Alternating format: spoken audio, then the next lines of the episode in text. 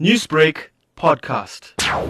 I would be lying if I say we have information with regard to that. The only thing that we know is that there is one site, the D section at Umlazi. That's the only station or center that was mentioned in the meeting we had with the department yesterday. We did inquire and started to say, where are these centers? Because even if we look at the document from DPE, it's only the numbers to say in this district there are so many stations, but to give the specific names of the centers to say where about, that information was not given to us. So I think that those teachers who are saying that they don't have information, I can support them that even ourselves, we are the union, we are SADTU, we don't have that information, we don't know where the centers will be, except that one center at Umlazi. How are educators being informed as to whether or not they will be receiving their vaccines tomorrow?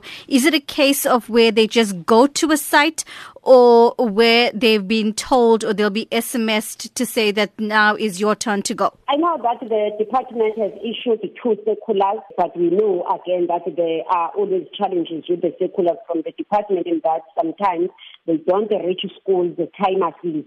It depends on where the school is, but there has been communication where it says principals will coordinate the movement of teachers from school to the centers. But again, these centers, we don't know about them. Maybe at the level of the district, there's some communication, but it's worrying if teachers are safe today on the 22nd when the program is supposed to be unfolded from tomorrow, the 23rd, when teachers are saying they don't know where they will be going. It says there is a gap of information, there's an information breakdown, which the department will have to quickly attend to it.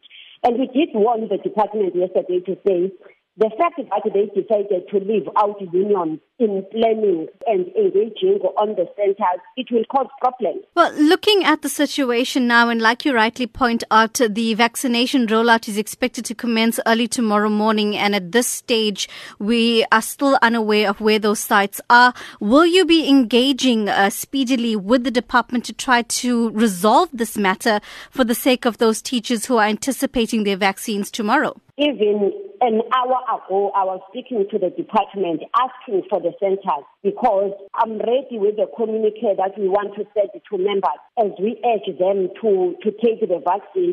But I can't send that information without the centers, because they can even ask me, where must they go? What response will I give in the absence of the centers being given to us, provided to us by the department? Newsbreak, Lotus FM, powered by SABC News.